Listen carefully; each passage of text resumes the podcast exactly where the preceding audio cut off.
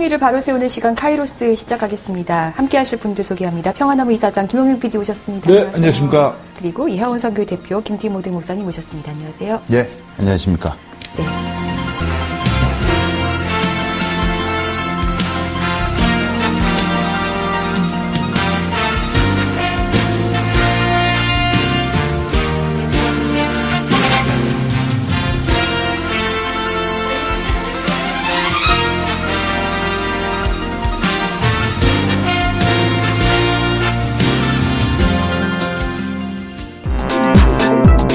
건강하고 맛있는 음식을 가장 저렴하게 구매하는 방법 바로 김용민닷컴이죠.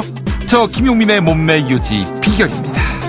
맛있으면 용 칼로리 김용민닷컴 검증된 상품을 압도적인 최저가로 구매하는 방법 바로 김용민닷컴입니다. 히터 가습기에 온수 매트까지 최저가 검색해 보았자 어차피 결론은 김용민닷컴입니다. 겨울철 생활가전도 역시 김용민닷컴 역시 김용민닷컴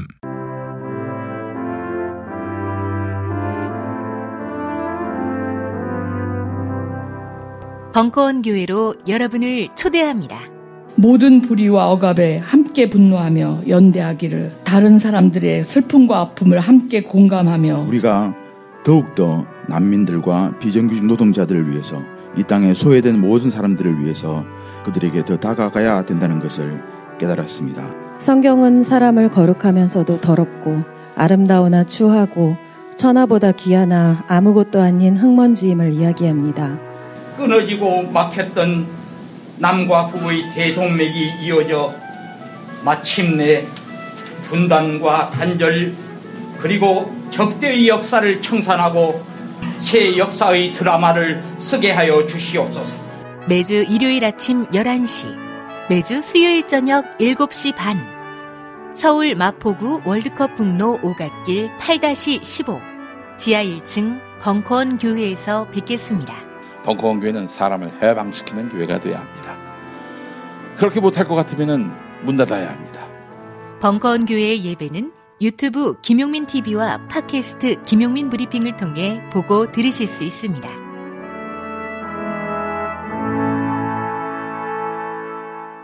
저희가 공명선거 감시단 음, 음. 2기 활동을 음. 마쳤습니다. 네, 네. 네. 어, 하여간 선거에 교회가 개입하는 일은 없어야 되겠다라는 그런 입장을 분명히 했고요. 또 저는 벙커원 교회의 담임 전도사입니다. 그래서 이 공명선거 감시단 활동이 있는 기간 동안 아니 이미 그 선거법이 이제 적용되는 그 사전 선거 운동 기간부터 시작해서 어, 설교에서 절대로 어떤 정치적인 지향, 특히 그 선거법 위반과 관련한 아, 그런 발언은 하지 않았어요. 전혀. 뭐 당연하죠. 그건 뭐, 뭐 자랑할 일도 아니지만 예. 너무 당연한 일인데 아 그래서 주로 이제 미얀마 민주화를 위해서도 음. 이야기를 외쳤고 그랬었는데 이번에 많은 목사들 특히 저희들이 요주의 대상으로 삼았던 교회 목사들 중에서 한 명 빼고 어 심지어는 빤스 전광훈까지 음. 어, 이렇게 선거법을 피해갔습니다. 네. 그래서 저희가 법 외에 그 설교에 대해서는 터치할 수가 없죠 기본적으로. 네. 아, 그걸 터치할 권한이 우리에겐 전혀 없습니다. 근데 선, 네. 점점 지능범이 될 가능성은 있어 보입니다. 음, 네. 그렇죠.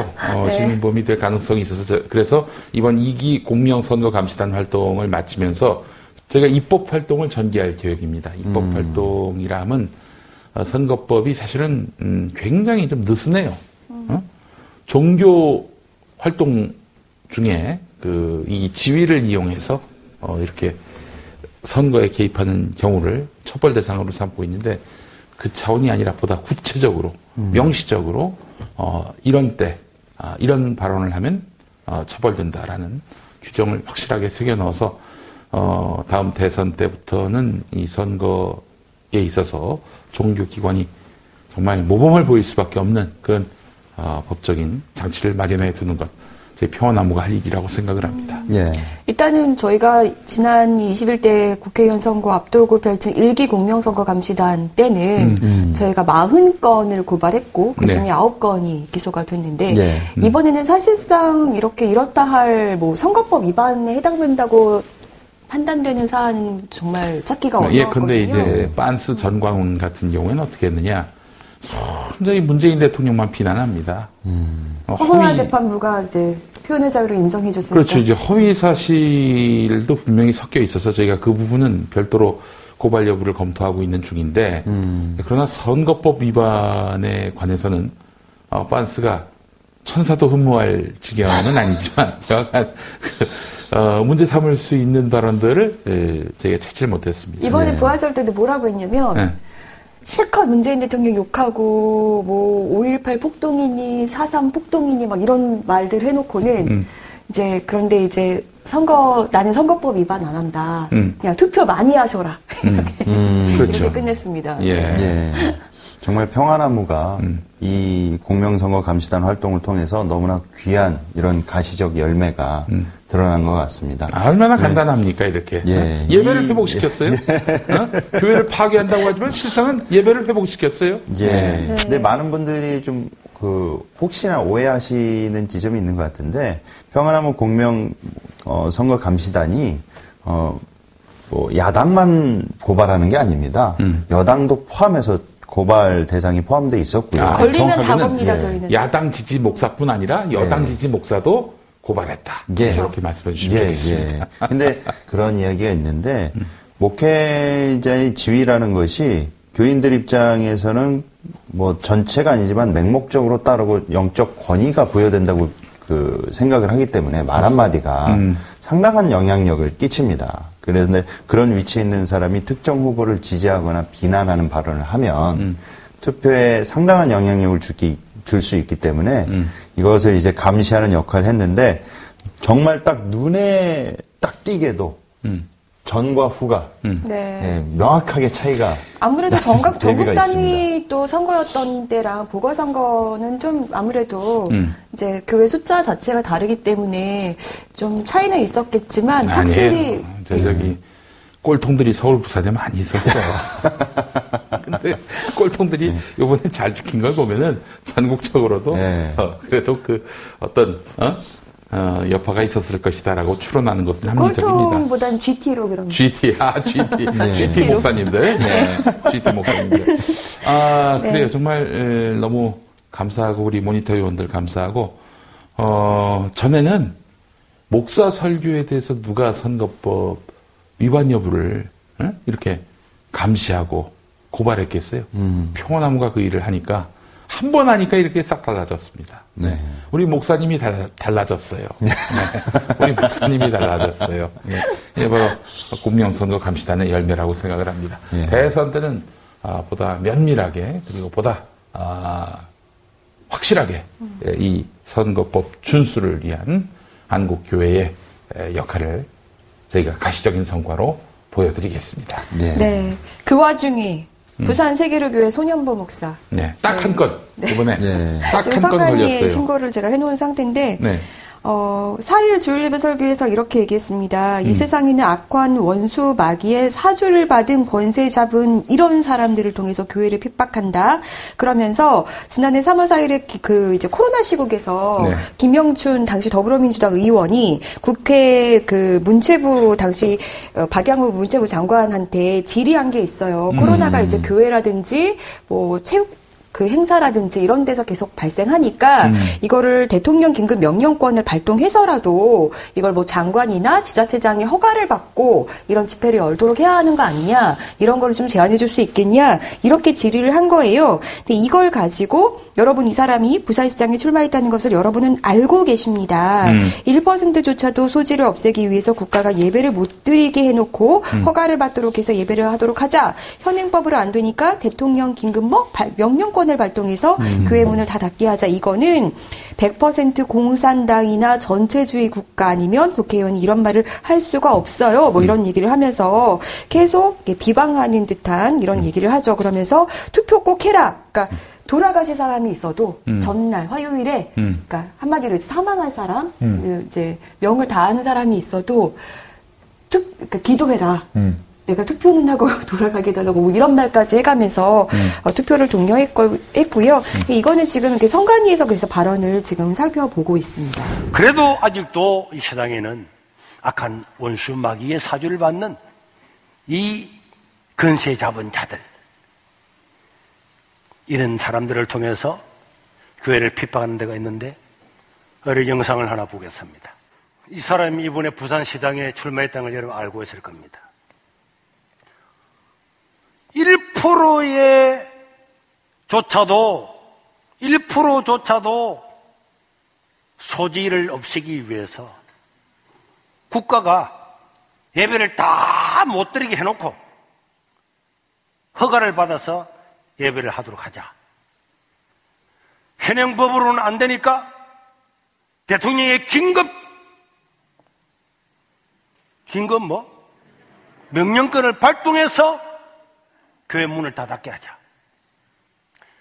이거는 이거는 100% 공산당이나 전체주의 국가 아니면은 국회의원이 이런 말을 할 수 있지 않아요. 이 사람들 머릿속에 이 주사파들의 머릿속에 뭐가 들어있는가가 들어있는 거예요. 1%의 소지조차 없애기 위해서 교회를 다 문 닫고 허가받게 하자.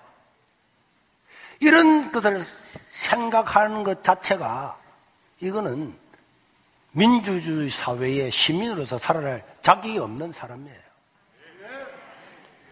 저희 그 공명선거감시단에서는 뭐 그냥 무턱대고 고발하는 게 아니라 법률가들에게 자문을 구합니다. 그래서 그 법률가 한 분이 자문을 해주셨는데 영상을 통해 특정 후보자까지 지정한 것을 네. 들어서 공직선거법 제255조 1항 제9조 제85조 3항에 해당한다고 판단받을 수 있겠다. 이렇게 예, 이야기를 해주셨습니다. 변호사로부터 받은 거고요. 네. 거- 게다가 이게 좀 허위 사실 소지도 있지 않습니까? 허위 사실 유포. 왜냐면은 언제 예배를 하지 말라고 했습니까? 음, 그렇죠. 대면 예배를 코로나 상황에서 음. 굉장히 시급하고 긴급한 상황이니까 네. 이거를 코로나19 확산 방지 차원에서 네. 이렇게까지라도 우리가 해서라도 확진자가 없게 해야 되는 거 아니냐. 음. 어렵, 어떻게 보면 교인들 보호하는 대책입니다. 네, 그렇죠. 음. 네. 국가 방역 대책에 대해서 어? 어, 비판을 할 수 있어요. 네. 비판을 할 수 있는데 부산 시장 선거를 에, 이제 일주일도 안 남긴 주일에 교인들에게 부산시장 후보로 나온 사람을 거명해서 막 비난을 하더니 뭐이 사람 투표하지 말라라는 말을 하지 않더라도 결국 그 의도 아닙니까? 예. 그 의도로 해석하는 것이 합리적이지 않습니까? 그- 선거 운동을 음. 한 것으로 판단하는 것이 합리적입니다. 저희는 그렇게 판단하고 있고요. 그렇게 해서 선관위 일단 고발을 했는데 신고를 했는데 에, 추후에 그 저희가 경찰 고발도 어, 고민하고 있는 상, 상황입니다. 예. 음. 사실 이에 앞서서 예배 시간에 그 집사의 기도를 살펴보면 음. 뭐 우리가 하나님을 경외하는 사람, 뭐 음. 이런 하나님의 뜻을 따르는 사람, 뭐 이런 사람들을 뽑게 뽑히게 해달라고 기도를 하거든요. 네. 여기서 사실 뭐 특정 정당이나 특정 후보를 뽑아달라고 언급하진 않았지만 음. 사실 목사의 설교가 이럴 땐 전체적인 맥락으로 볼 땐 그 교회가 뽑으려고 하는 사람은 음. 굉장히 특정될 수 있다. 음. 사실 이렇게 좀 생각이 드는 지점이에요. 네. 네. 그래서 어, 저희가 이 문제를 가볍게 에, 넘기지 않습니다. 아, 저는 열심히 모니터했습니다. 또 열심히 저희가 법률 검토를 했고요. 그래서 에, 가시적인 성과가 이번에 너무 없어가지고 어, 염려를 했는데 우리 손 목사님께서 또 이렇게 어? 까치밥을 던져주셨습니다. 사실 저희 이, 이 건만큼은 다른 건 몰라도 또 공명선거감시단만큼은 저희가 성과를 못 내야 되게 좋은 건데. 그렇지. 네, 정말 저는 영건을 기대했습니다. 네. 근데 또 이분께서 이렇게 게다가 지금 예자연에서 김순규 전 국정원장이라든지 이런 분과 함께 활동하면서 거의 저 제2의 전광훈의 길을 지금 걸으려고 네. 하시는 분이라서 더 유독 이렇게 유심히 볼 수밖에 없는 상황인 거고. 네. 어, 저는 요거랑 좀 별개지만 사실 이것도 이제 부활절에 나온 발언이거든요. 네.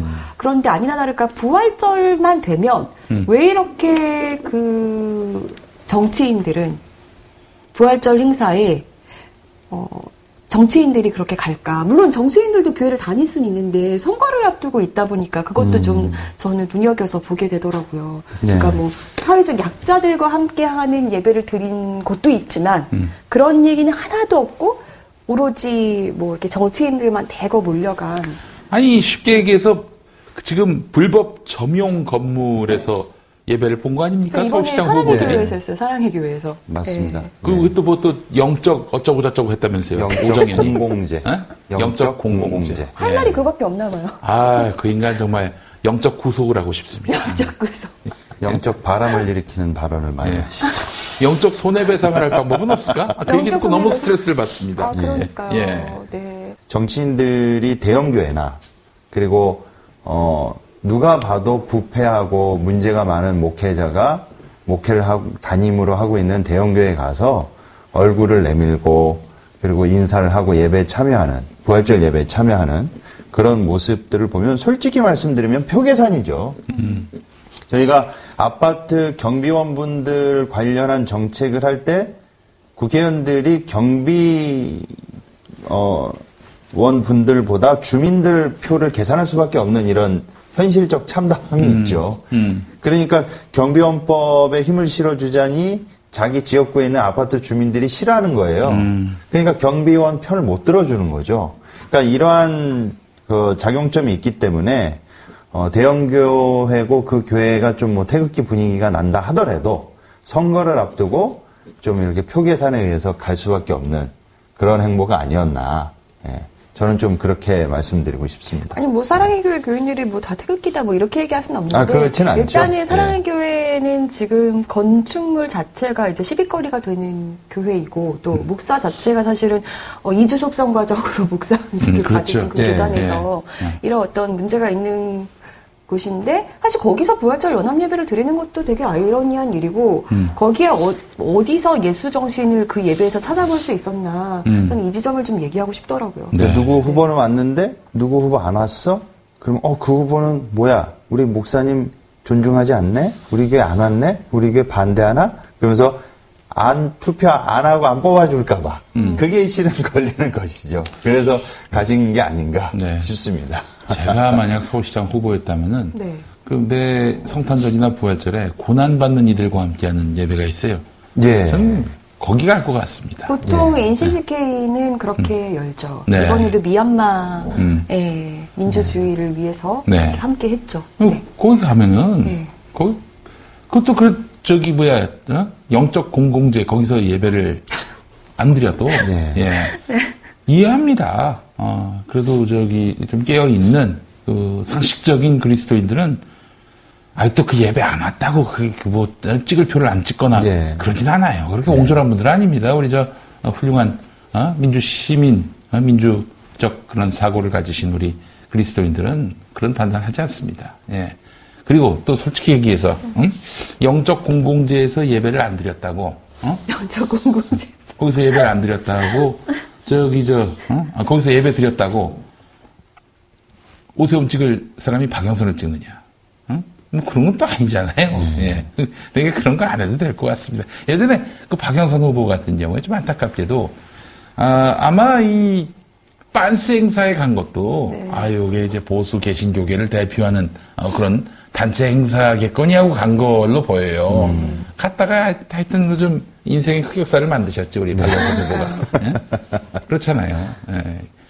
그런데 신경 안 쓰셨대요. 더 이상 이 보수 개신교계가 더는 이제 빛을 드러내지 못하는 그런 시대가 됐습니다. 그렇잖아요. 목사님들이 그러니까요. 존경받을 행동을 해야 뭐 사실은 시민들에게도 어? 떤 자신의 발언의 어떤 확장성, 영향력 같은 것들을 발현할 수 있을 텐데. 예. 그 그- 거, 거기서 나오는 어떤 발언들이나 이런 게 음. 뭐 교인 전체적인 교인들이라든지 민주 시민들한테 유익되는 발언이나 뭐 주장 이런 게 하나도 안 나오는데 왜 정치인들이 거기 가냔 말이에요. 예. 그 사랑의 교회 혼당식 때 그때 박원순 전 시장도 가셨어. 아 네. 그때 너무 실망스러웠습니다, 아, 솔직히. 근데 왜 가 도대체? 그러니까요. 또 실망했던 사람이 이제 이동원 목사. 음. 예. 예. 그래도 존경하는 또 존경받는 그 교계 원로인데 아, 거기 가가지고 왜 그 같이 또 이렇게 장단을 맞추시나 난참 네. 이해를 할 수가 없습니다. 예. 거기 안 간다고 뭐 갑자기 뭐 사회적 신뢰도가 떨어지는 것도 아니고 예. 당시에 그 이어령 그전 네. 분들서부터 교계의 좀그 원로 어르신들도 많이 축사를 하고 그러셨죠. 음. 그래서 저는 제가 좀 이렇게 정치적으로 영리하시다면 음. 오전에는 고남거에 가서 예배를 드리고 오후에는 또 음. 사랑교회 가고 그런 좀 요령이 있어야 되는데 그런 정치적인 요령조차도 없이 그냥 거기 가서 부동층을 잡으려고 하니 아니 좀- 그 나는 내가 만약에 소시장 후보라면은 예. 그 이런 고난받는 분들과 아, 함께하는 예배 참석하고 어, 그리고 영적 공공재에서 이제 벌어지는 그 부활절 예배는 영적 참석을 했다. 영적 참석을 했다. 그렇게 얘기할 것 같습니다. 아니 근데 예. 어쨌든 뭐 영적 공공재라고 하면서 공공재라는 이름을 붙이는데 음. 그때 그 집회 때 서초동 집회 때 음. 화장실도 못 쓰게 했잖아요. 아, 공공재인데 그렇지, 왜못 그렇지. 쓰게 한 거예요? 예, 그렇지. 아, 비판 받으니까 열어줬죠. 비판, 예, 비판 받으니까 촛불 나중에 집회, 열어줬습니다. 예, 서초동 집회 때. 네. 예. 갑자기 그게 제가 생각나네요. 공공재라는 이름을 쓰려면 그런 거라도 좀 해주시고 공공재라고 해주셨으면 좋겠습니다. 초반에 갔다가 잠겨 있어서 아, 예, 예. 분노를 금치 못했지만 음. 예, 그 며칠 뒤에 다시 갔을 때 열려 있어서 네. 예, 제가 감사히 잘 사용했습니다. 제가 정치인이 아니라서 모르겠지만 정치인이 되면은 그 압박감이 있나요? 그런데 안 아유, 가면 그럼요. 저, 저 선거철만 되면은 제가 네. 출마를 해봐서 아는데 그때는 종교가 기불릭이 됩니다. 개불릭. 개불릭. 개신교, 불교, 가톨릭 해서 개불릭이 되는 거예요. 성당 가서는 서- 그 천주교인인 척, 불교 가서는 또 이렇게 합장하고 큰절 올리고 그리고 저기 그 저기 뭐야 교회 가가지고는 또 어, 어, 그 이런 인연 저런 인연을 다 끌어와요. 우리 삼촌이 뭐 집사라느니 집사 좀 약하는구나. 우리 뭐 고모가 뭐 권사라느니 뭐 어? 또 아는 분이 저기 목사라느니 내 절친이 목사라느니 하여튼 사돈의 팔종까지 인연을 끌어들여 가지고 아 제가 출마했던 선거에서는 스님들이 저를 좋아하셨습니다. 아 그래요? 스님들이 너무 너를 치- 저를 싫어하고 스님들이 도리어 저를 좋아하셨어요. 좀 아이러니한 일이네요. 아니 목사들 이거 다 아는데 예. 네. 스님들이 너무 좋아하셔가지고 아 이게 너무 황송했습니다. 네. 예, 그래요.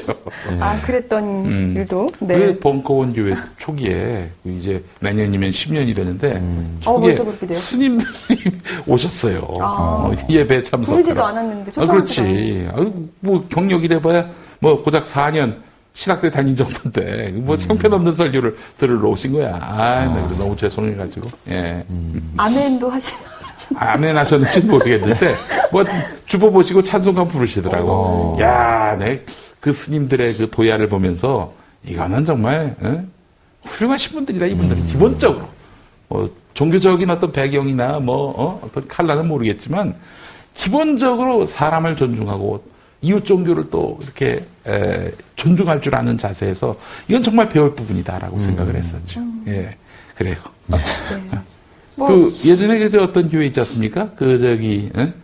어, 모 레포츠 교회. 응? 네. 아, 네. 그 레포츠 교회 초기 그 슬로건이 뭔지 아세요?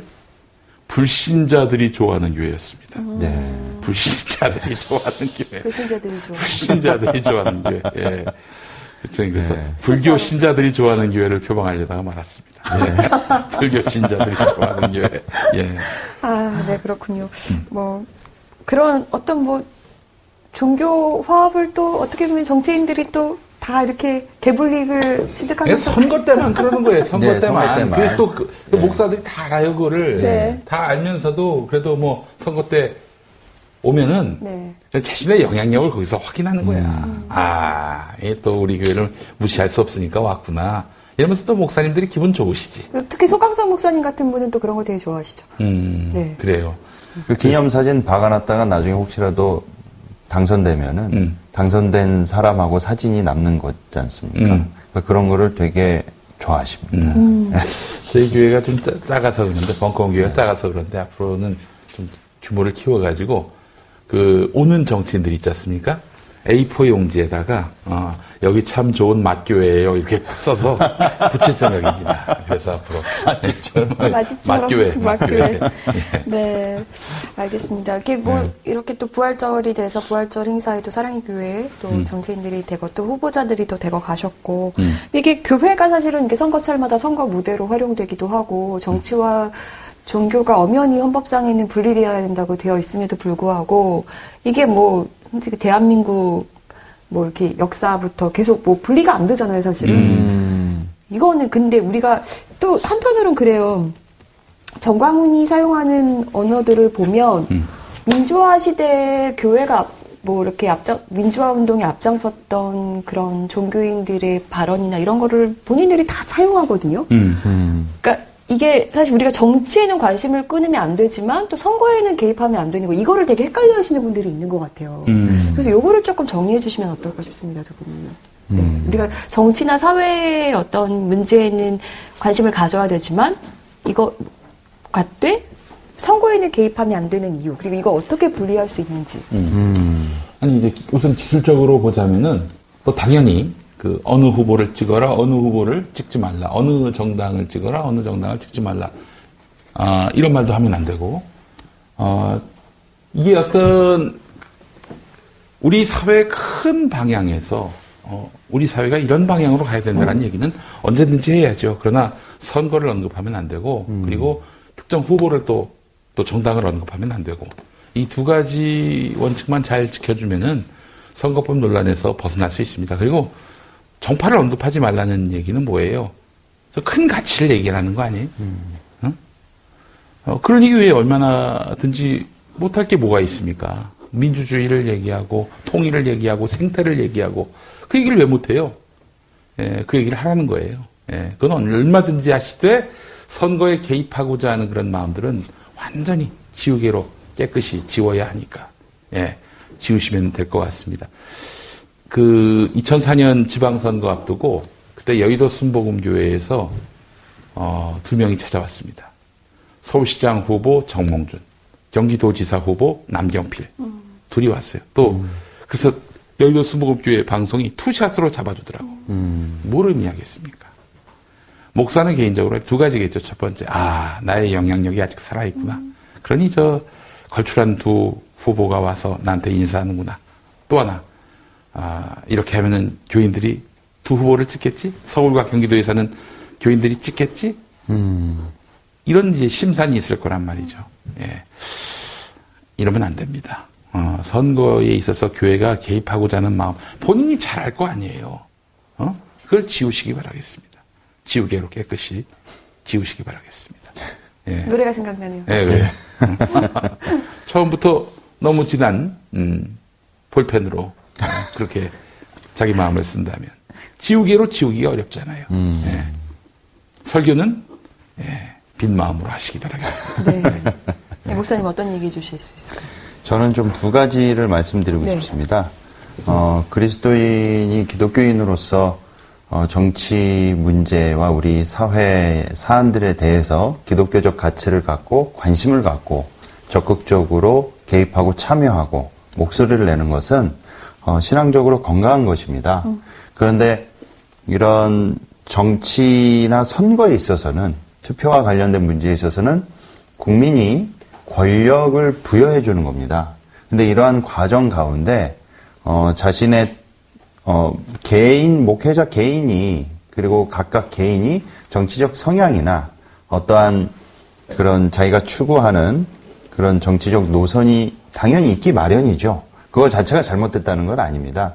그런데 최소한도로의 논리와 상식과 합리적인 사고를 해야 되는데 문제는 한국 그 보수 개신교 안에 어, 적지 않은 분들이 이 카카오톡 안에 이 돌아다니는 가짜 뉴스 그리고 말도 안 되는 그런 허무맹랑한 내용들을 가지고 거기에 이제 거짓 성동되어서 특정 세력한테 몰표를 주거나 그리고 이용당한다는 것이죠.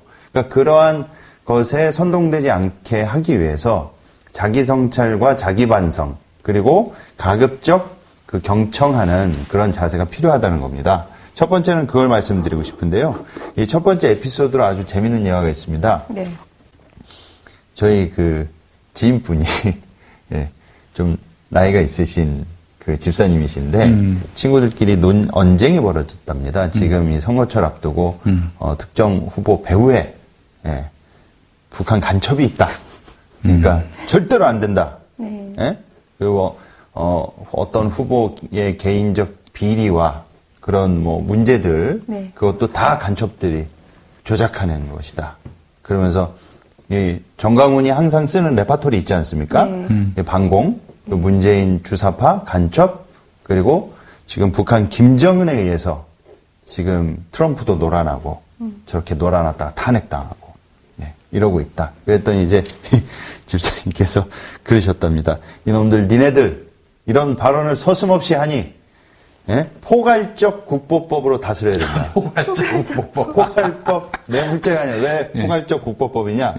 결국은 김정은이 문재인도 가지고 놀고 트럼프도 가지고 놀고 국제 외교를 자기가 원하는 입맛에 맞게 다 가지고 놀고 국내의 간첩 세력을 키웠다는 거거든요. 이 얼마나 이 간접적으로 포괄적으로 김정은을 찬양 고무한 죄다라는 것이죠. 그러니까 이 정도로 어, 김정은을 높게 평가한다는 겁니다. 그분들이 사실상 그 국내의 그런 어, 특정 정치 세력을 비난하면서요. 그래서 첫 번째로는 이렇게 거의 세뇌당 하다시피 이런 생각을 갖게 된 게 정보의 부재 그리고 확증 편향에 빠진 문제이기 때문에 이거를 그래도 좀 성찰해야 되는 피드백을 받아서 자기 자신을 자꾸 성찰해야 되는 기독교인이 돼야 된다라는 것이고 참 북한에 대한 컴플렉스를 그 언제쯤 지울 수 있을까요? 이 남한하고 북한의 경제 규모 차이가 10년 전에 40배였는데 3년 전에 45배가 됐어요. 더 늘었어요. 음. 더 늘었어요. 45배. 우리의 45분의 1밖에 안 되는 그런 북한에게 우리가 먹혔다. 이런 말 자체가 코미디 아닙니까? 정말 그런 정부가 있다면은 5년에 한 번씩 교체가 가능합니다. 어? 의회 구조를 바꿔서 그 대통령 힘 뺄 수 있어요. 어? 또 우리 국민들의 그 어떤 정치 의식, 또 시민 의식 얼마나 높습니까? 어? 아, 참, 그런데 아직도 이 북한 타령을 하고 자빠졌어요. 아니, 아니, 어떻게, 우리가, 우리가 북한한테 어떻게 먹힙니까? 먹히는 방법 좀 알려줘 보세요. 소설도 좋으니까. 어떤 시나리오에 의해서 우리가 북에게 먹힌다는 거예요? 응? 아, 정말 뭐 시나리오를 쓰더라도, 소설을 쓰더라도 이 플롯이란 게 있습니다. 그리고 이런 줄거리 속에서는 서로 논리적 연계가 있어야 되는 거고요. 판타지도 이런 판타지가 없습니다. 좀 그러니까요. 제발 좀 어, 그런 뭐 북한 타령 그만하시고 어, 이 상식의 세계로 광명한 세상으로 빨리 나오시길 바라겠습니다. 그런 그리스도인들에게 정말 이 이야기는 꼭 하고 싶어요. 예. 네. 알겠습니다. 어쨌든 영적인 계안을 해야 됩니다. 영적인 계안. 네, 그래요. 음? 어쨌든 교회가 뭔가 목사들이 선거에 개입하는 일은 더 이상은 없어야겠고 음. 게다가 사실 더 바라기는 가짜 뉴스가 없어지는 게 더 중요하다 이런 생각이 또 얘기 나누다 논리가 보니까 드네요. 없으니까 봐봐. 네. 논리가 없으니까 가짜 뉴스를 만드는 거 아니에요? 네. 예? 이런 거에 속아 넘어가면 바보 인증하는 겁니다. 좀 제발 우리가 똑똑해집시다. 그래야 전도가 가능한 거 아니에요? 아니 맞습니다. 나보다 어리석은 사람의 말을 왜 듣습니까? 어? 나보다 더 논리적이고 뭔가 어? 세상 바람 보는 놈도 더 어? 훌륭하고 그런 사람한테 빨려 들어가도 빨려 들어가게 되는 거 아니냐 이거예요. 근데 가짜 뉴스에 놀아나는 사람이 뭐 전도하는데 그 전도 기둥으로나 듣겠어요? 아이고 정말 좀 수준 좀 높입시다 우리. 응? 그러니까 네. 네 수준 높아지는 한국 교회가 됐으면 좋겠습니다. 그리고 서, 평화나무는 대선 앞두고도 다시 예. 삼 3기 공명선거 감시단 큰 활약을 기대하겠습니다. 네, 네, 아울러. 오세훈 씨가 이제 당선이 됐단 말이에요. 어? 어, 오세 전광훈 시대가 열리게 된 셈인데 제가 더 열심히 더 면밀히 에, 이런 서울시의 극우화를 감시하도록 하겠습니다. 네. 광화문 광장을 이승만 광장으로 바꾸고 거기서 코로나를 또 유포시키는 그런 어, 슈퍼 바이러스 감염자가 나오지 않도록 면밀히 들여다보도록 하겠습니다. 그리고 뭐 그런 집회에 가는 게 무슨 문제냐라는 식으로 토론회 때도 말씀하시던데 음. 그리고 그게 왜 민생 문제가 아니냐 뭐 이러시더라고요. 음. 이거 그거는 제가 봤을 땐 민생입니다. 음, 네. 그래요. 어, 얼마나 많은 소상공인들이 힘들었고 음. 또 거기서 계속 헌금하잖아요. 음. 그러면은 계속 주머니가 얇아지시잖아요. 네. 그런 데다 이번 돈 쓰시면서. 광복절이 네. 우려스럽습니다. 음. 예. 그래요. 그. 지금까지는 아, 서울시가 어? 그이 방역을 지켜야 한다. 네. 아, 공공의 책임을 다해야 된다. 이런 서울시였는데 이제 서울시는 모르겠어요. 장담을 못 하겠습니다. 예. 예. 알겠습니다. 네. 저희가 또 할 일이 늘어난 것 같습니다. 네. 네. 계속 저희가 열심히 활동할 것을 약속드리면서 저희 1부 마치고요. 2부에서 찾아뵙겠습니다. 사단법인 평화나무 김용민 이사장입니다. 기독교의 가짜 뉴스는 심각한 사회적 문제입니다. 비단 카카오톡에서만 활개치지 않습니다. 대형 교회 목사의 설교를 통해서 유수한 기독교 언론을 통해서 성도를 미혹하고 있습니다. 2020년에 총선이 있지요. 개신교의 부당한 정치 개입 평화나무가 맡겠습니다. 사단법인 평화나무 후원회원으로 함께해 주세요. 로고시안.com L-O-G-O-S-I-A-N.com 로고시안.com으로 후원 회원에 가입해 주시기 바랍니다. 평화나무 진실을 지키는 힘이 되겠습니다.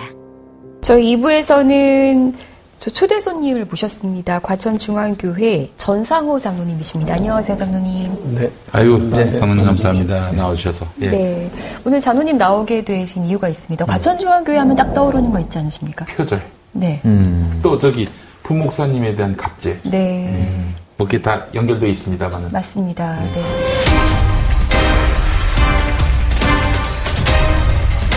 오 5년여간 103건 표절해서 네. 근데 이제 노회에서 노회 재판국에서 손방망이 처벌을 했어요. 6개월 강도권 정지에 그쳤고. 어, 그, 저기, 혹시 그 판단을 강제시기 한 거 아닙니까? 그렇지 않아요. 아, 그렇진 않아요? 네. 아, 알겠습니다. 아유, 강제식이 한 줄 알았어요. 네. 강제식 사진 한번 또 띄워주셔야지. 네. 김명진을 두둔한. 네. 그때 이 재판국장 제가 통화했을 때 그런 얘기 했었죠. 부목사는 담임 목사의 뜻을 따르는 사람이다.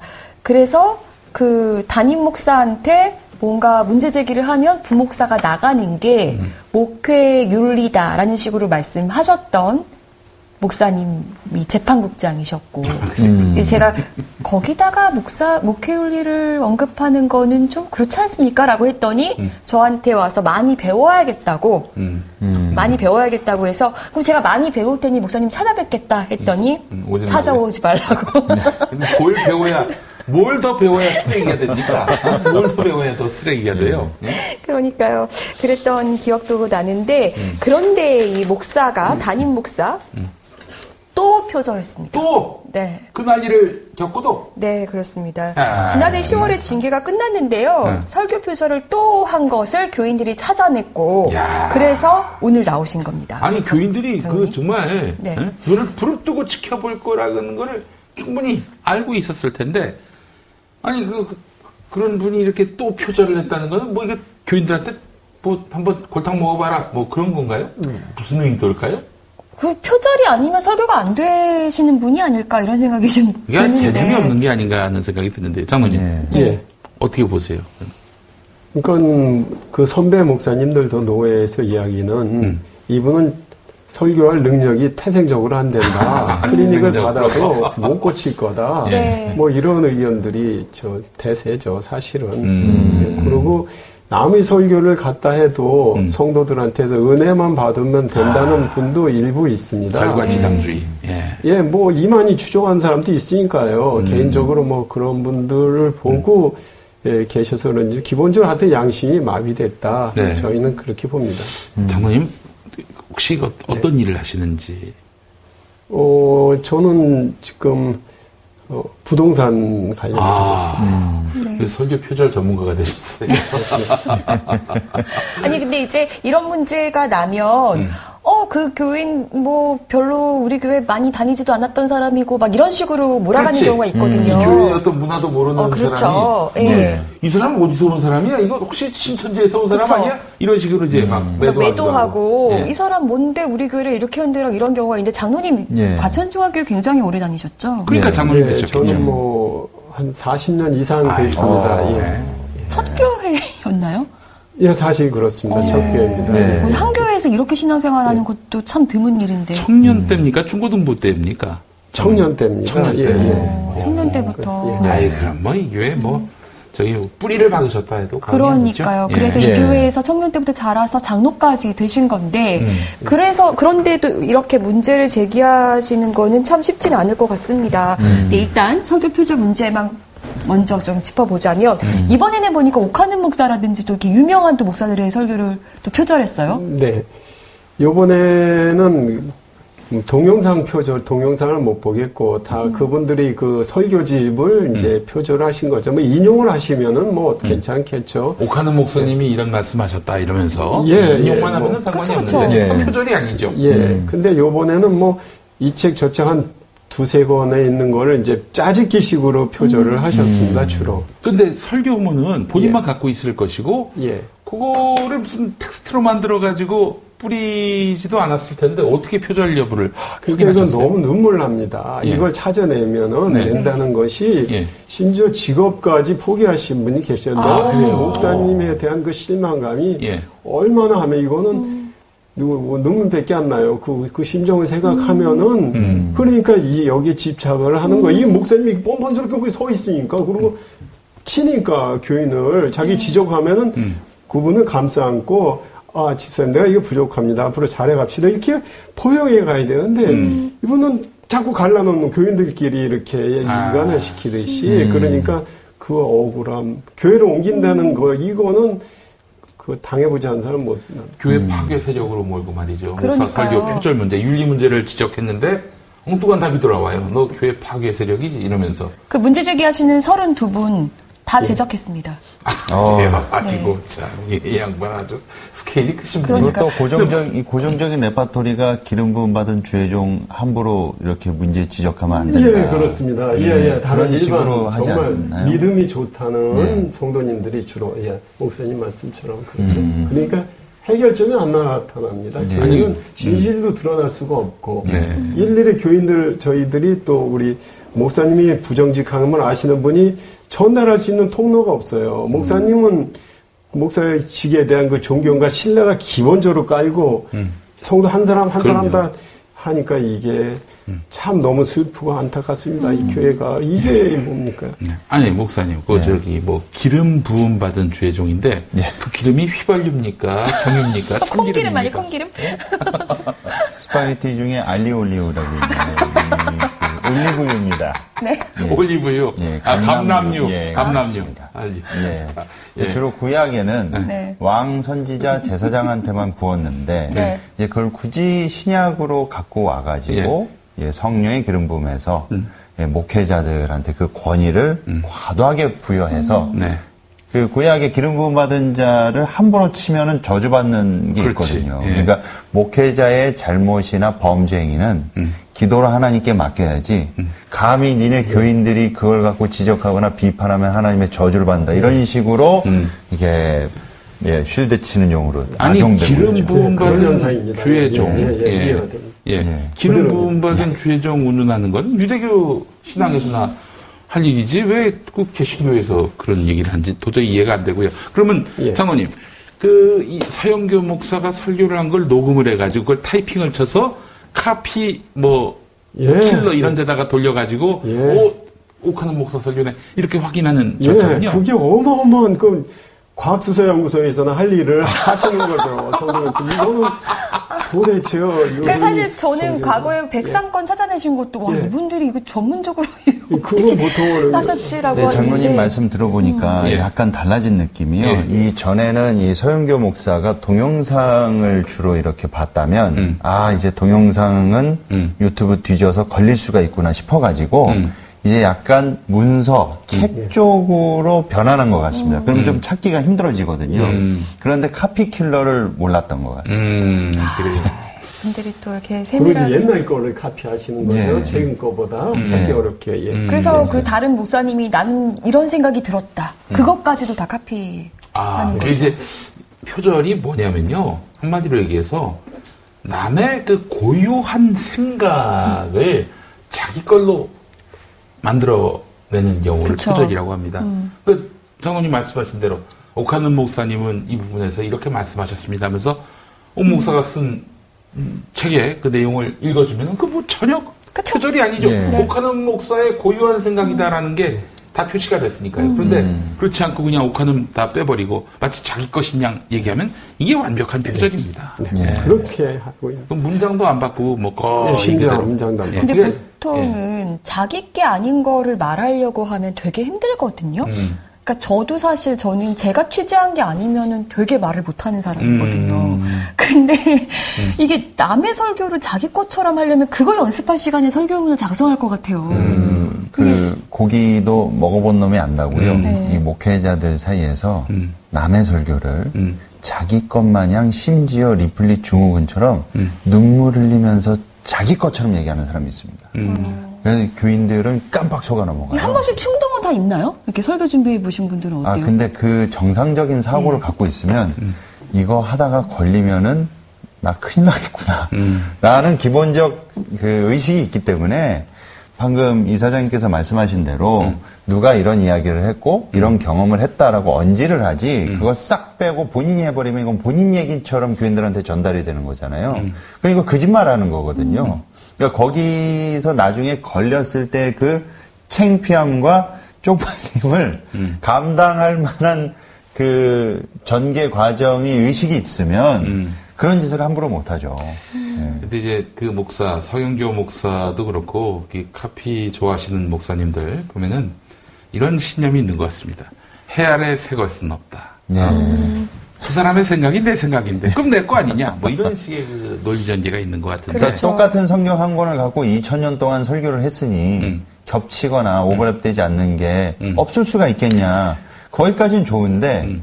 어떻게 남이 겪은 예화나 사건이나 일화까지도 토시 하나 안 틀리고 컨트롤 C V 해가지고 그대로 이용하냐. 그렇죠. 네. 사실 이제 아, 목사님 말씀드리니까 속이 시원해. 어쩜 그렇게 아이고. 명확하게 잘 아. 이해하고 계시는지 저희는 그냥 연극이다. 이제 연극 배우예요. 예. 당대상에서 네. 예, 이건 신령과 진정으로 예배 드리는 게 아니라 이 사람이 허위로 연극하고 있는데 성도들한테 이렇게 순수한 믿음, 신령과 진정으로 이거는 그러니까 은혜가 안 되고 집사님들이 예, 목사님 기만당한 느낌이 오시죠. 예, 그 예. 지금 계속해서 문제 제기하시고 하시는 분들 한 몇 명 정도 계시네요. 또 많이 또 교회를 나가시고 저희가 거예요. 대략 적으로 35, 350명 정도 성도 중에서 네. 한 3분의 이제 150명, 130명 이상이 교회를 떠나거나 방황하고 계시고요. 음. 예. 그다음에 남아 있는 분들이 100 한 5, 60명 이렇게 되시는데 청년 포함해서 근데 한 적극적으로 목사님 추종하시는 분이 한 50분 음. 정도 되지 않을까 생각하고 음. 한 50분 정도는 죽지 못해서 다니시는 거예요. 음. 교회는 뭐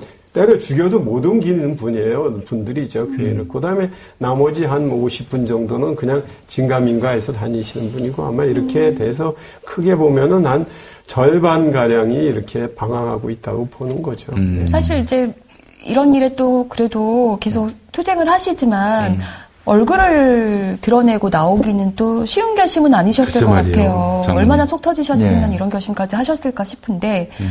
네. 저는 정말 우리 집사님들하고 저보다 나중에 믿는 분들한테 빚진 죄인이고 죄송하고죠. 음. 목사님한테 말씀드린 게 음. 목사님 때문에 내가 왜 우리 형제요, 자매요, 장남들 친구들을 하고 등 져야 됩니까? 음. 그건 안 됩니다. 저 한때 되게 다 친하게 지냈던 분들. 그럼요. 근데 하루아침에 다 원수가 되는 거예요. 아유. 이게 교회가 아주 무섭습니다. 음. 공산주의가 뭐 부모도 고발한다는데 이 교회가 그렇게 되는 겁니다. 음. 안면이 싹 바뀌어요. 이분들이 네. 그 진실을 알고 그러면 되, 되는데 모르시거든. 대부분 목사님 의견은 그 얘기를 듣고 그쪽으로 한 번 하신 분들은 안 바뀌어요. 그래서 저는 어차피 다 사실을 알려드리고 음. 다수가 그래도 지지하고 교회 지킨다면은 음. 저는 그 다수에 따라가는 수밖에 없지 않습니까? 네. 한국 교회를 대해서 너무 마음 아프고 슬프지만은 음.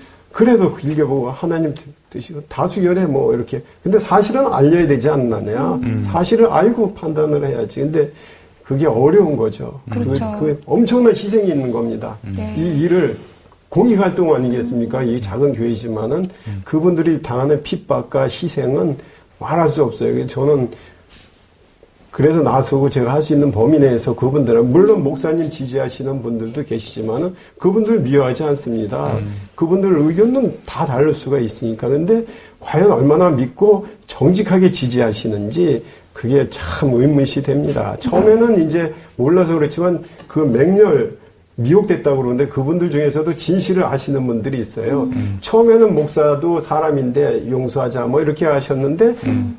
자기가 시인하고 설교 표절을 안 하겠으면 사과하고 나서도 또 표절을 했거든요. 네. 그러니까 이제는 이분들이 이제 감싸주자, 목사 교회를 지키자 이렇게 된 거예요. 목사가 교회가 된 거예요. 음. 그럼 목사가 자기가 재판 중에도 표절하고 심지어 재판 끝나고 징계 받고 나서도 또 표절한 이런 상황인데 그래도 이제는 그 목사에 대해서 물러나시라는 분들한테 그거는 목사가 교회로 인정을 해 교회를 해방놓은 세력이다. 진실을 구명 이렇게 나가서 좀 어렵습니다. 예. 또 이번에 또 표절을 해서 노예 재판국에 또 이렇게 제소하신 걸로 알고 있는데 그건 어떻게 됐나요? 재판국 입장은 지난번처럼 동영상 딱 제스처도 나오고 뭐 경험 자기 경험을 그대로 자기가 하잖아요. 남의 경험을 아까 음. 목사님 말씀하셨듯이 그러니까 어쩔 수 없이 그때는 판결을 해서 최소한의 판결로 저희는 보지만 그랬는데 요번엔 그 후에 3개월 표절을 보니까 음. 예, 주로 책에서 설교집에서 인용을 했거든요. 음. 인용을 한 게 아니라 그걸 표절을 했, 했죠. 음. 뭐 인용 부 없이 그렇게 했는데 음. 자기도 보면은 아까 말씀하셨듯이 뭐 설, 목사가 설교를 하려면은 남의 설교도 참고할 수 있고 서적도 참고할 수 있는데 그런 면에서는 자기도 자유롭지 못하다고 변호하시는 목사님이 말씀하시면서 음. 예, 이거는 예, 기각으로 하는 게 맞다. 기각됐어요. 네, 그분들이 음. 정치부에서는 정치부 저 회원들이 10명도 넘는데 20명 정도 되시는 이분들이 뭐 집사님들 고소 서류가 이렇게 두껍거든요. 제가 볼 땐 그분들이 다 보고 대조하지 않은 것 같아요. 음. 한두 분이 이제 파악하시고 그분 입장에서 얘기를 듣고 정치부에서 결론을 냈겠죠. 그렇게 그분 주장에 따른 것 같아요. 제 짐작이지만은 또 그 주장을 노예 전체에서는 그 순간적으로 몇 분 동안 몇, 몇 시간 되지도 않고 그 정치부 요 안건 가져 하는 게 불과 2, 30분 동안 파악이 되겠습니까? 음. 그 변호하시는 그 말씀 듣고 또 다른 의견을 막 표출할 여지가 없어요. 노예 음. 석상에서. 그, 음. 그래서 재판부를 구성하셔서 심도 있게 이 고소장도 보고 고소인의 얘기도 들어보고 또 서목사님 얘기도 들어보고 이러면 그런 절차를 안 하시는 게 음. 굉장히 안타깝습니다. 예. 이거 그, 안한 거는 다른 목사들도 자유롭지 않다. 이걸 좀 그러니까 이제 그 사실 기본적으로 노예는 목사들 침묵회지. 네. 이 노예에서 무슨 정의를 구현하고 이건 원천적으로 불가능하다고 봅니다. 특히 예장 합동은 우리가 봤잖아요. 빛과 진리 교회 어? 문제에서 기본적으로 노예에서 터무니없는 판단이 나오면 우리 장로님 말씀하신 대로 자기도 자유롭지 못한 거야. 음. 그러니까 이게 판단 기준이 법과 원칙이 아니라 오, 이, 나한테 이게 부메랑으로 돌아올 수 있나 없나?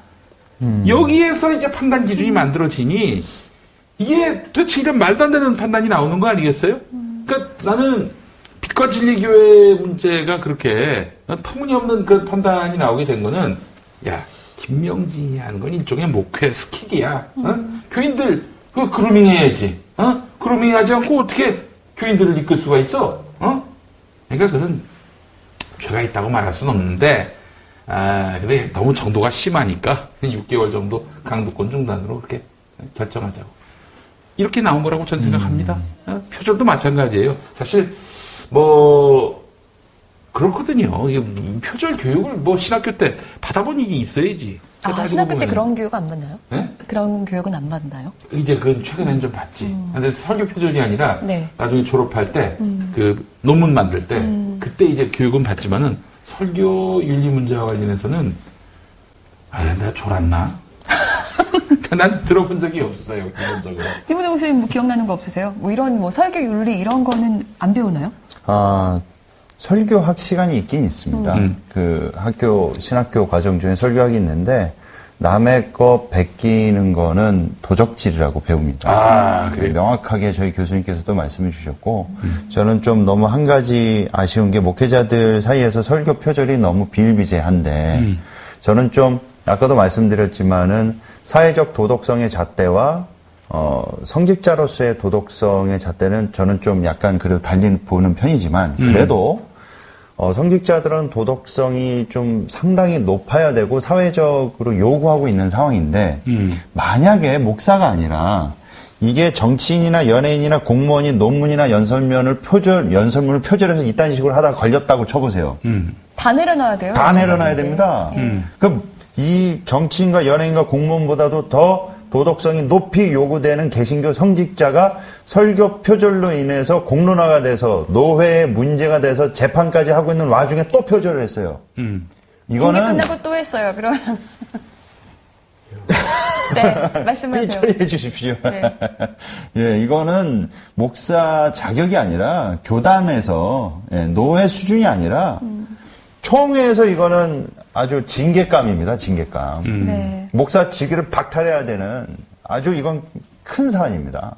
예. 저는 이, 이 사건 이전에 기본적으로 우리 목사님 존경하는 담임 목사님은 저희가 청빙을 했지만은 네. 이분 정신 세계가 의심스러워요. 저희가 세계가. 건축을 시작하면서 어, 다 단결해야 되는데 어떻게 장로들이 그 당시 세 명 있었는데 음. 이분들을 다 내칠 생각을 하겠습니까? 그 음. 그 내친 이유도 당신 청빙할 때 청빙서가 있거든요. 음. 청빙서가 이거 이제 청빙서 중에서 항목 하나가 임기 중에도 당의원들의 과반수 재직의 3분의 1의 요청이 있으면은 재심을 받는다는 조항이 있었습니다. 청경할 때 MOU가.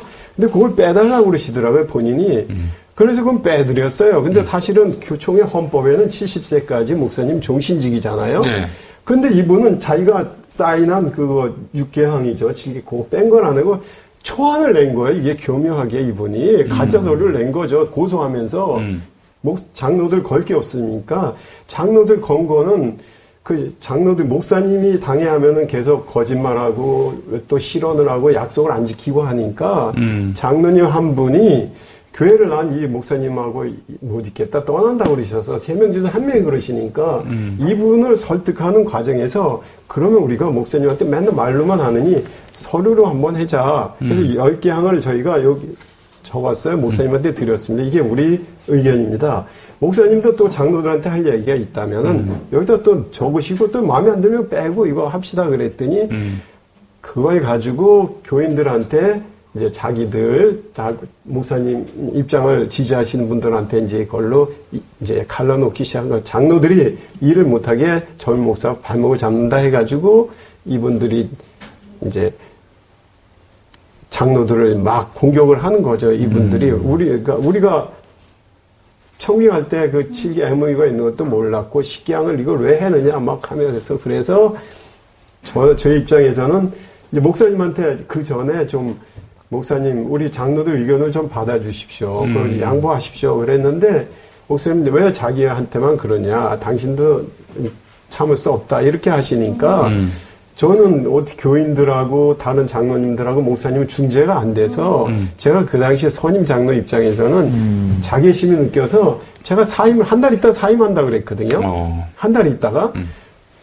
그랬더니 두 분 장로님이 같이 사임을 하시는 거예요. 그럼 두 분 장로가 사임한다면은 저는 사임을 안 하겠습니다. 그럼 당회가 문제가 되니까 저는 두 분이서 그래도 협조가 잘 되고 하시니까 음. 이렇게 나을 줄 알았는데 근데 그걸 가지고 임시 재직회를 이틀 만에 열어가지고 아이. 노예에다 고소를 한 겁니다. 당회가 없어졌습니다. 해산됐습니다. 해가지고 그겁니다. 다, 목, 목사가 장로를 고소한 건은 당신이 구로 고소해놓고 교인들한테 또 측근한 뭐라 그러냐면은 고소 안 했습니다. 음. 위탁 판결 청원을 했습니다. 하고 고소장을 싹뺀 거예요. 음. 근데 고소 안 했고. 그러니까 사람들이 막 또 들그려는 거예요. 고소 안 했다 목사님은 하면서 막 하니까 이게 엉터 지금은 다알아요 그분도. 왜냐면 나중에 집사님도 이런 사실을 알고 목사님을 고소했거든요. 노예에다 다시 이번에는 음. 그때도 위탁 청원 판결해요. 이게 음.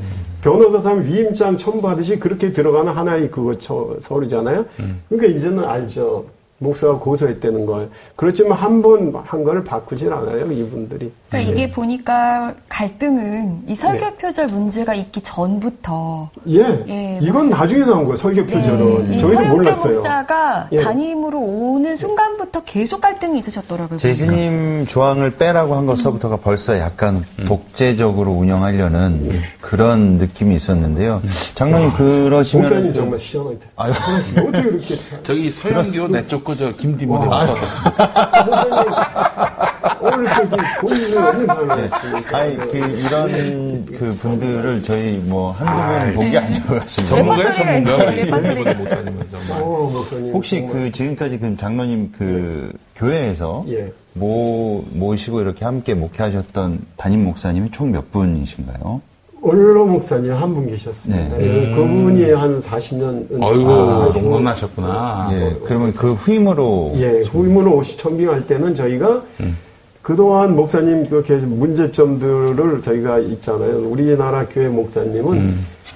제왕이 아니라 황제잖아요. 담임 목사가 황제적 권한을 가지고 있으니까 음. 견제 뭐 장로 당회가 있어도 그게 안 되니까 저희가 MOU를 받은 거잖아요. 음. MOU라는 것이 목사님 경비 마음대로 지출하시면 안 되니까 음. 사례비를 구분을 했어요. 사례비 속에는 음. 신방비, 도서비, 차량 유지비, 사택 관리비 다 합쳐서 연봉 개념으로 하고 음. 자녀가 유학 갈 때는 유학비를 그냥 막연히 가는 게 아니라 국내 대학교 기준으로 해서 유학비도 드리고 음. 후임을 청빙할 때는 목사님은 관여하지 않는다. 세습하지 음. 않고 음. 뭐 여러 가지 변수를 써서 청빙하지 않고 교회 예결산에는 참여하지 않고 단제 목회 계획에 의해서 청구를 하시고 나중에 확인을 한다.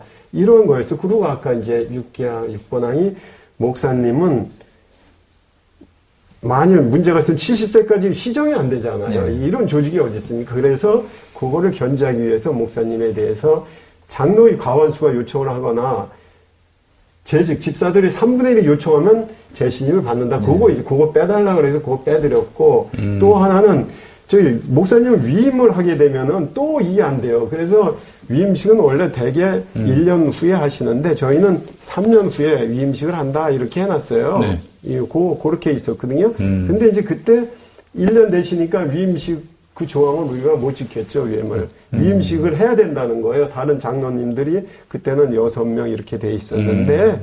목사님을 어떻게 3년씩 가냐 해서 그 조항은 사문화되다시피 해서 위임식을 1년 만에 해드렸어요. 음. 뭐, 안 그러면 계속 저희가 청빙을 노예에다 올려야 되잖아요, 해마다. 음. 그러니까 이런 분위기였습니다. 아, 네. 그 교인들을 뭔가 네. 그래도 민주적으로 잘 만들어 놨던 것들을 네. 사실 그 목사님이 참. 오시면서 잘 뭔가 안 됐던 거고. 네. 네. 저는 궁금한 게 6개월 동안 어쨌든 징계 기간이어서 강단에 못, 설교를 못 했잖아요. 예. 그때는 누가 설교했어요? 그때는 주로 유해석 선교사님이 음. 주로 많이 하셨는데 네, 네. 유해석 선교사님도 저희가 존경하고 전문 분야에서 탁월하고 하시는데 음. 강대서에만 쓰시는 목사님들 왜 그렇게 음. 목사님을 변화하고 입장을 하는지 음. 객관적이고 성실하게 성경 말씀을 증거하시는 게 아니에요. 저희가 볼 때는 음. 어떻게 해서든지 담임 목사의 어려운 처지를 변화하는데 설교를 이용하시니까 음. 심지어 교회가 많으니까 이 교회가 마음에 안 들면 다른 교회 가라 하서 은혜 받으라. 그렇게까지 얘기했어요? 예, 그렇게까지 아. 유해석 목사님이 그러셔서 제가 카톡도 보내드렸어요. 네. 목사님 자녀들한테 이거 설교 떳떳하게 보여드릴 수 있겠습니까? 음. 양심적입니까? 제가 그렇게 보내드렸어요. 아, 예. 내가 딴 사람으로 헷갈렸네. 이슬람 예, 예, 예. 네, 이슬람 전 하는 사람. 예. 예. 음. 설교비 강대상 한 번 설교 30만 원 받고 두 번에 주일날 몇십만 원 받는 거 가지고 어떻게 그렇게 설교를 하시는지 정말 슬퍼요. 담임 목사 를 네. 옹호하기 위해서. 네네. 오시는 분들이 대부분 그렇죠. 그래서 제가 어제 노예 가서도 목사님들 아니 저 아버지 동 아들 딸 손자 다 있는데 다 목사가 아니지 않습니까? 우리 목사님은 저는 한 식구로 봐주십시오. 주위 개발 교인들을 다 음. 우리가 한 식구지 왜 저분들은 저거는 내가 잡아먹을 양이다 생각하시는지 나는 이해가 안 돼요. 음. 예, 예. 아유 참 이거 너무 슬프고 해서 저는 일단은 음. 다 알고 믿어야지 음. 속아서 믿으면 안 되지 않습니까? 나중에 늙어서 후회하고 주일 예배 가서 그 설교만 듣는 거는 저는 예배가 아니라 좀 더 다른 분 설교도 듣고 객관적이고 합리적으로 목사 저 하나님을 우리가 알고 예수님을 믿어야 되는데 너무 뭐 무슨 그 교회가 제가 볼 때는 경쟁 관계가 됐습니다. 음. 성도들끼리 진식으로 뭐 자식이 잘 되면 축하하고 이런 게 아니라 폐아파하고 부자된 남이 이런 관계가 우리 한국 교회인 것 같아요. 너무 슬퍼요. 네. 음. 이게 뒤늦게 하는 거죠, 이거. 그러니까요. 네. 사실 안 믿는 분들은 이해를 못 하세요. 그냥 그, 그 교회 안 가면 되는 거 아니야? 이렇게 생각하는데 음. 사실 저도 이런 교회들을 너무 많이 보다 보니까 이제 음. 이런 생각도 들더라고요. 도대체 교회가 뭐길래 이런 음. 생각이 드는 겁니다. 장로님 그럼에도 불구하고 지금 요즘도 계속 1인 시위 나가시죠. 우린시 하시는데 음. 어디서 너무 미안. 주로 예배당 앞에서 하는데요. 음. 아, 그건 너무 미안하고 음. 그게 만나기도 하세요. 그저 서영교 목사를? 예, 만 서영교 목사님은 피해 가시지만은 음. 다른 성도들이 저 교회를 막는다, 전도를 막는다, 교회 방 이렇게 하시는 거죠. 이분들은 아는 사람들끼리. 예, 예, 그게 제일 안, 안쓰러운 거죠. 음. 이제 서영교 목사님이 거치만 정확히 했으면은 음. 이런 일이 없겠죠. 근데 소탐 대시를 하는 것 같아요. 저희가 건축을 한 80억 들여서 하면서 부채가 한 60억 정도 될 것 같은데 아, 남아 있는 게 어떻게 하시려고 그러는지 모르겠어요. 지금 건축은 다 잘 진행되고 건축은 있나요? 네 지금 저희가 다 졌습니다. 음. 그리고 예배당도 들어와서 새로 진 데서 예배 드리는데 음, 준공 허가도 법적인 허가도 곧 날 거는 같습니다. 그러니까 그 건축 중이기 때문에 6개월 강도권 단임 목사의 강도권 6개월 정지한 게 정말 굉장히 세게 센 징계였다. 네. 건축 중이지 않냐. 뭐 네. 이랬었거든요. 음. 그런 논리를 펼쳤었죠. 네. 예. 도박이죠, 제가 볼 때는. 네. 건축을, 이번 서영교 목사님 지금 도박을 하고 계시는 거고요. 음. 건축을 빈비로 해서 여기를 아마 자리를 깔라고 이렇게 하시는 것 같은데, 앞으로도 제가 볼 때는 이거는 도박입니다. 이모님 계신 누가 어떻게 전도가 되겠냐고요, 솔직히. 음. 그냥 봐서. 그러니까 이제 앞으로 그, 이 서영교 목사의 이런 행태를 옹호하는 사람들은 그 사람도 표절하는 사람이다. 혹은 뭐 그 사람도 이런 식으로 교인들을 에? 알기를 우습게 하는 사람이다. 라고 보시면 될 것 같습니다. 그러니까요. 네.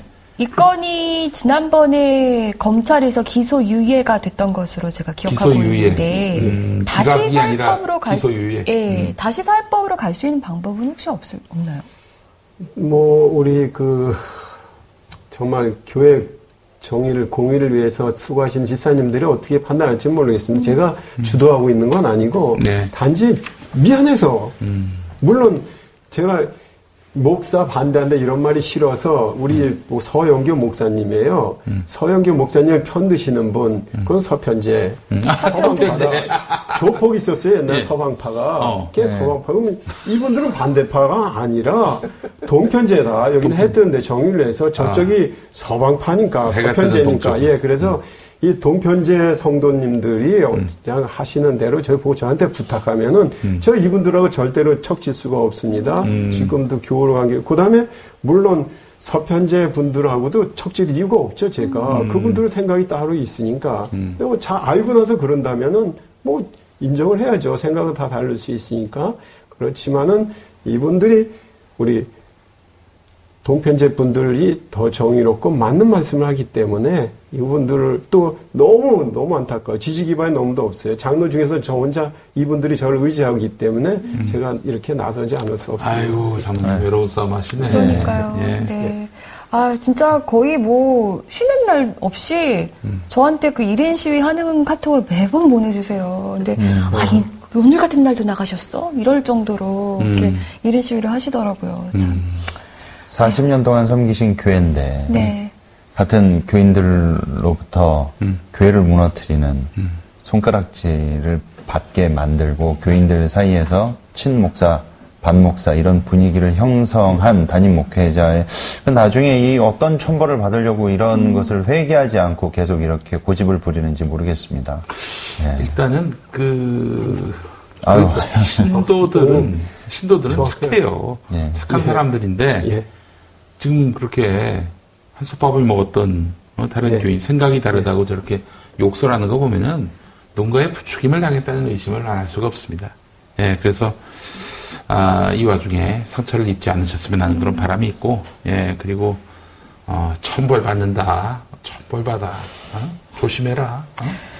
또저 서영교 씨는 억울하면 저기 한번 출연 신청하세요. 그리고 아 그러니까요. 그 어. 표절 문제를 하나하나 한번 내가 빠져 물을 테니까 저희도 나름대로 박사 학위를 받았습니다. 네. 네.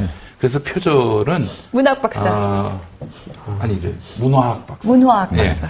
표절이 뭔지를 너무나 잘 아는 사람이기 때문에 제가 한번 그 표절 의혹 받고 있는 사람들을 갖고 하나하나 따져서 본인도 그렇게 해서 뭐 억울함이 있으면 음. 풀세요. 예. 얼마든지 환영하니까. 어, 아. 저희가 반론 요청을 안 드린 게 아니고요. 음. 제가 그때 당시에 100 삼건 표절했을 때도 계속 교회까지 찾아가기도 했었고 그러나 음. 만날 수 없었고 음. 어, 반론 제대로 안 해주셨고요. 문자 몇 개 보내고 마셨고 음. 이번에도 신배론 기자가 계속 요청했지만 얘기를 들을 수 없었습니다. 음. 뭐 얼마든지 저희는 반론의 기회가 열려 있으니까 뭐 음. 나오셔도 좋고 반론하시고요. 음. 어, 그때 당시에 문제 제기했다가 영구 정직된 부목사님 계시잖아요. 아 그렇죠. 어떻게 네. 되셨나 지금 가장 큰 피해자시죠. 네. 네. 혹시 연락이 되십니까? 저는 연락이 안 되고요. 음. 간혹 우리, 우리 저기 음. 예. 동편제 음, 네. 성도님들하고는 연락 되시는 분이 있는 것 같습니다. 그때 당시 편의점에서 아르바이트 하셨던 것으로 예, 제가 알고 있었고 음, 음. 합동교단은 탈퇴하신 걸로 제가 알고 있고요. 그 음. 후에 다른 부목사님이 오신 것 같더라고요. 예, 예. 그 부목사님께서는 나는 여기 뭐 청소년분가 청년분가요? 아이들 이렇게 담당하러 왔을 뿐이지 목사 설교 문제는 내가 관여할 바가 아니라는 식으로 말씀하셨습니다. 아, 예. 네. 역시 부목사는 목사의 뜻을 따르는 존재라서 그런가요? 아마 그렇게 너무 부모 한국 교회에서는 부목사님하고 담임 목사님하고는 뭐뭐 뭐 하늘과 땅 차이 그냥 수족처럼 부리는 음. 이런 음. 걸로 인식이 돼 있다 보니까 한계가 예 한계가 있으시겠죠 부교육자들은 음. 예. 농담으로 저희들이 하는 말이 이제 부교육자의 생사 여탈권을 담목에 갖고 있다고 그러죠. 네. 예, 담목, 담임 목사. 네. 예. 잘릴 수가 있으니까요. 그러니까. 근데 심지어 그 교인분들 중에는 어. 뭐 우리 교회 문제인데 왜 외부에서 상관 신경 쓰고 네. 이거를 거론하느냐. 저 제가 찾아갔을 때 예. 그랬죠. 제가 그 교인분들로부터 녹음한 거 지워라. 그래서 네. 둘러싸였었고. 뭐 심지어 표절을 시인한 네. 이 잘못을 인정한 서영교 목사가 대단한 거 아니냐. 그렇죠. 저한테 그렇게 네. 말씀하시는 교인들도 계셨어요. 근데 저는 이 워딩이 너무 이게 창피하고 부끄러운 겁니다. 음. 왜냐하면 예전에 전병 사건 때도 그래도 저렇게 공개적으로 회개한 게 대단한 거 아니냐. 이건 대단한 게 아니라 창피한 겁니다. 네. 그래서 저희 목회자들 사이에 무슨 얘기가 있냐면 교인들이 이런 얘기를 해요. 음. 아, 우리 교회 목사님은 인격이 얼마나 훌륭한지 모르셔. 음. 근데 저는 그 말 자체가 창피한 거예요.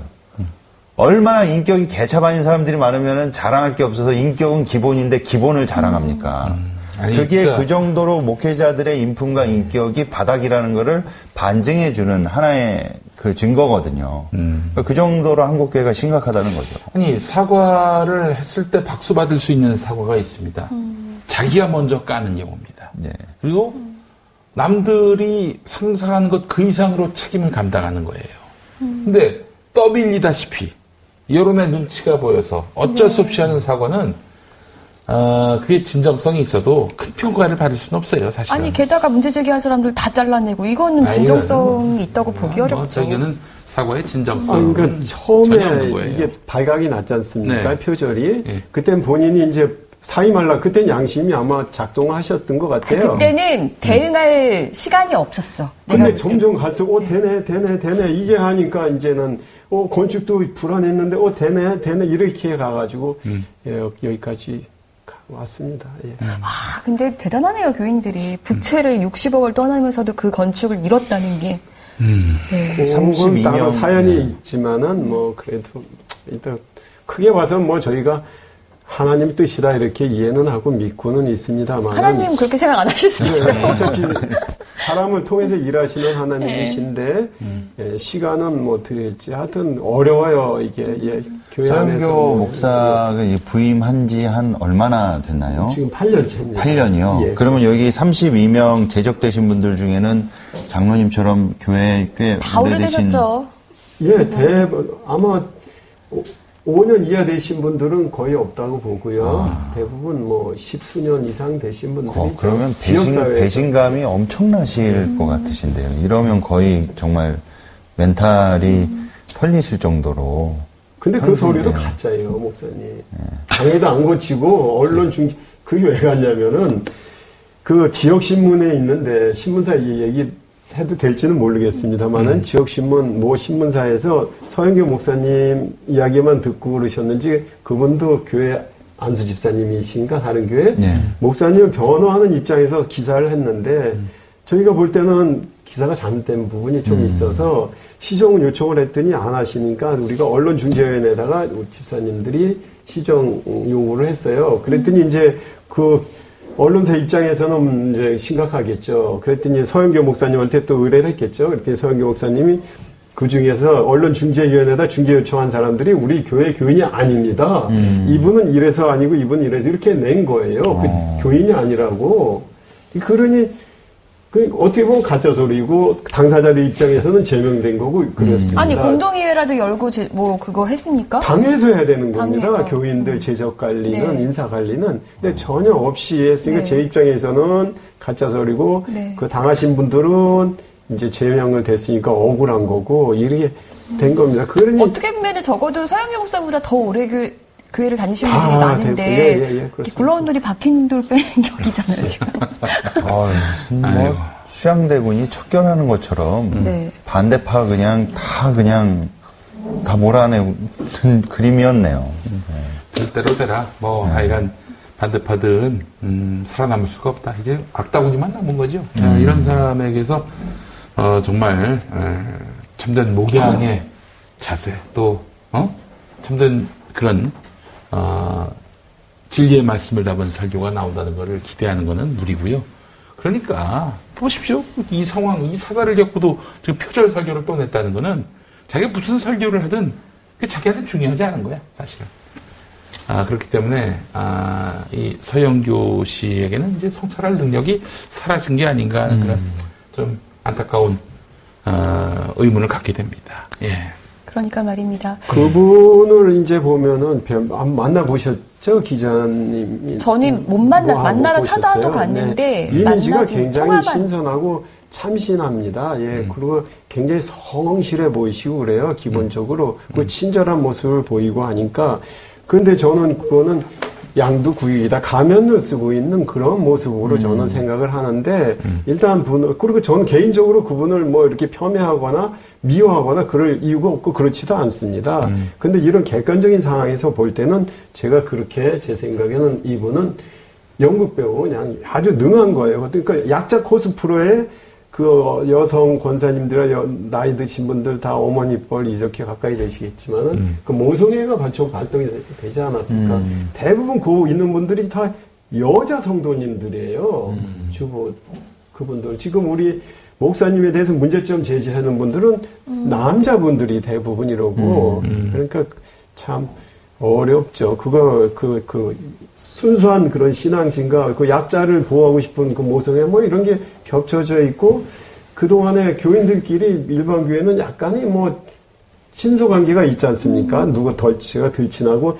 이런 것들이 막 여기서 막 다 드러나 버린 거야. 음. 목사님을 인해서. 음. 예. 그리고 네. 우리는 뭐 네. 개개인은 성도 간에 접촉을 못 하지 않습니까? 목사님 모든 사람 500명, 300명 다 하지만은 음. 그러니까 그런 허점이 있는 거죠. 예. 네. 전형적인 그 전략인 것 같습니다. 그러니까, 그러니까 새로 들어온 목회자가 음. 좀 이렇게 신선한 분위기로 새로 이렇게 목회를 하려고 하는데 기존에 오래된 나이 많은 장로들이 이걸 막으려 한다. 음. 그러니까 아우 좀 권사님들, 집사님 힘 좀 실어 주십시오. 저희가 이렇게 밀리고 있습니다. 그런 식으로 좀 분위기를 조성해서 지지를 얻게 이렇게 유도하는 것 같습니다. 저는 그렇게 생각합니다. 예, 예 저 예, 2년 전에 그런 느낌을 받았습니다. 예. 예. 아유, 참, 그래도 이렇게 계속 투쟁하시는 게 참 존경스럽고요. 음. 지치지 음. 않으셨으면 좋겠고, 장로님, 성도분들 지금 투쟁하고 계시는 분들이 가장 바라는 게 뭔지, 그리고 앞으로 좀 어떻게 하실 계획인지 이런 거를 좀 나눠주시면 좋겠습니다. 일단은 서 목사님이 이 과천 지역에서 하시는 한 이 교회에 대한 그런 전망이 있겠느냐, 예수님 믿고 싶은 마음이 있겠느냐, 이분들에게서 일단 서 목사님이 공개 사과를 하시고 음. 거취를 정하시기 전에는 음. 우리가 다 거기 살고 있는 터를 받고 살고 있는 사람들인데 음. 쉽게 물러나서 하겠습니까? 그는 그 순간에 지금도 이분들이 프레임을 딱 씌워서 음. 목사를 반대하고 목사를 싫어하고 목사를 내쫓으려고 그러고 목사 일 이런 프레임을 딱 씌워서 하기 때문에 조직적으로 이 지금 서목사님 퇴진을 요구하시는 분들은 서목사님 퇴진할 때까지 아마 계속 어, 이 활동을 하실 것 같습니다. 아, 쉬운 싸움은 네. 아닌데 결국은 또 다른 교회 사례지만 부산경락교회는 음. 결국은 분립해서 또 나가셨어요. 음. 예. 그리고 그 교회 쪽에서 연락 왔습니다. 분립해서 예배드리고 있으니까 음. 저희 영상 좀 내려달라고. 음. 싫어. 장로님 이런 네. 싸움이 사실은 처음이실 것 같은데 어, 끝까지 가는 사람이 이깁니다. 절대 좌절하지 마시고 그 체력 안배를 하시면서 네. 뭐 10년 갈 수도 있는 싸움이겠다라고 생각하시면서 네. 정진하시면 얼마나 조, 좋을까 하는 생각이 듭니다. 예. 오늘 또 얼굴 공개하고 나오셔서 더, 음. 더 이렇게 고난이 따르실까봐 또 걱정됩니다. 그 홈페이지 들어가 보니까 네. 장로님하고 또 한 분이 더 계시대요, 장로님이. 지금 그러시죠. 예, 음. 괜찮습니다. 제가 뭐, 음. 누구를 깎아내리거나 없는 음. 말을 하거나 음. 그런 건 아니고 제 양심대로 음. 객관화시켜서 한 겁니다. 그리고 네. 좀 죄송하죠. 저 음. 목사님이나 기자님들한테 저희가 뭐 아니, 아니 전혀 한것 같아요. 괜찮아요. 예. 그리고 감사하기도 하고 그러는데 음. 하여튼 음. 교회를 위해서 저희가 하는 거로 이해해 주시면 감사하겠습니다. 네. 네. 요즘 목사들이 교인들 똑똑해진 걸 몰라요. 그러니까요. 네. 네. 그러니까 뭐 네. 짓밟으면 된다 이런 생각만 하고 있는 것 같은데 서영교 씨 에? 보니까 젊은 목사도 많요. 어? 예, 젊은 목사가 말이야 10년, 20년을 내다보고 목회를 해야지. 이렇게 예. 사람들이 인심 잃어가면서 목회해가지고 어? 당신한테 미래가 있을 것 같아? 어? 네. 아이고 쪽팔린 줄 알아야지. 목사면서 말이야. 네. 그래서 표절을 하고 어? 교인들을 막 마구 축출하고. 그러니까. 당신이 무슨 목사예요, 목사? 아니 네. 지금 목양도 안 돼, 설교도 안 돼. 네? 왜 목사를 하시는 거예요? 뭐야 대체? 어? 네. 그러니까 할 일이 없어? 기술이라도 배워 더 늦기 전에. 어? 내 얘기를 하고 싶었습니다. 네. 감사합니다. 그 말씀이 맞습니다. 10년, 20년 보고 하셨으면 아마 예. 예, 너무 감, 시원해서 감사합니다. 좀 예. 다 이렇게 알고 계시는 분들이 계시니까. 장님, 제가 욕을 한 500까지 하는데, 예. 된 놈을 한 20개 할까 하다가, 예. 괜히 또 욕 먹을까 봐. 제가 오늘 욕은 하진 않습니다만, 예. 서영교 씨, 어? 당신 말이야. 10년, 20년 후를 내다보란 말이야. 예. 지금의 이런 예. 행동들, 아직 지금 예. 이성이 완전히 탈착된 것 같은데, 어? 완전히 지금 광기로 어? 사로잡힌 것 같은데, 그 후에 자신을 만나보라고. 10년, 20년 후에 당신을, 어? 더 늦기 전에 기술을 배우시기 바라겠습니다. 네. 네. 그리고 뭐 저는 그 재판국에 있었던 뭐 노회 목사들이나 음. 또그 재판국에 있던 김창건 목사가 교갱협 소속이었고. 아, 또 저 교회 개혁을 얘기하는 분이? 네. 그런 아니, 그 저기 강재식도 그 나름대로 깨어있는 목사로 평가가 났잖아요. 강재식 다시 한번 본인 스스로 네. 본인 스스로 굉장히 개혁적인 음, 분이라서. 음, 그래요. 어, 그러면은 김뭐식이 김찬곤. 김찬곤 목사? 네. 네. 제2의 강대식이네. 네. 제2의 사진 벽은 나서셔서 네. 이거 수습이 무슨 수습을 해주셔야 되는 노예에서 음. 수습이 안 되네. 단, 전혀 뭐단 아무 음, 일이나 네. 이게 안 되네요. 보니까. 예. 네. 알겠습니다. 음. 아유, 참. 이 설교 표절 문제 사실 이거 그냥 허투루 볼 문제가 아닙니다. 음. 예. 이거 뭐 설교를 통해서 뭐 믿음은 들으면서 난다고 하시는 분들이잖아요, 그분들. 네. 근데 표절 설교를 들으면서 교인들이 무슨 신앙 성숙이 있겠습니까? 아니, 표절도 그렇지만 네. 지금 태도가 그렇죠. 태도가 문제인 거예요. 뭐든지 본질은 태도입니다. 태도. 그러니까요. 예, 이거는 저기 어? 교인들에 대해서 이렇게 아주 정말 무례하게 이럴 데 없는 행동을 하는데 빠른 음. 에, 그런 어, 인과응보다라고 생각하는 것이 상식이 바로 잡힌 아, 목사들의 생각일 겁니다. 예. 서영교 씨에게 상식이 있는지는 뭐 본인이 잘 알겠죠. 뭐. 예. 네. 저는 좀 그 마지막으로 말씀드리고 싶은 지점이 네. 서편제 쪽에 예. 계신 예. 교인분들께서도 이 영상을 보실 거라고 생각이 드는데 오해가 없으셨으면 좋겠습니다. 이 장로님께서 카이로스에서 음. 이 문제를 교회 문제를 공론화하시게 된 계기와 의도, 목적은 노회와 총회를 통해서 합법적이고 어, 민주적인 절차를 거쳤음에도 음. 이게 개선이 되지 않고 해결이 되지 않았기 때문에 최후의 보루로 언론을 통해서 이렇게 호소하신 겁니다. 음.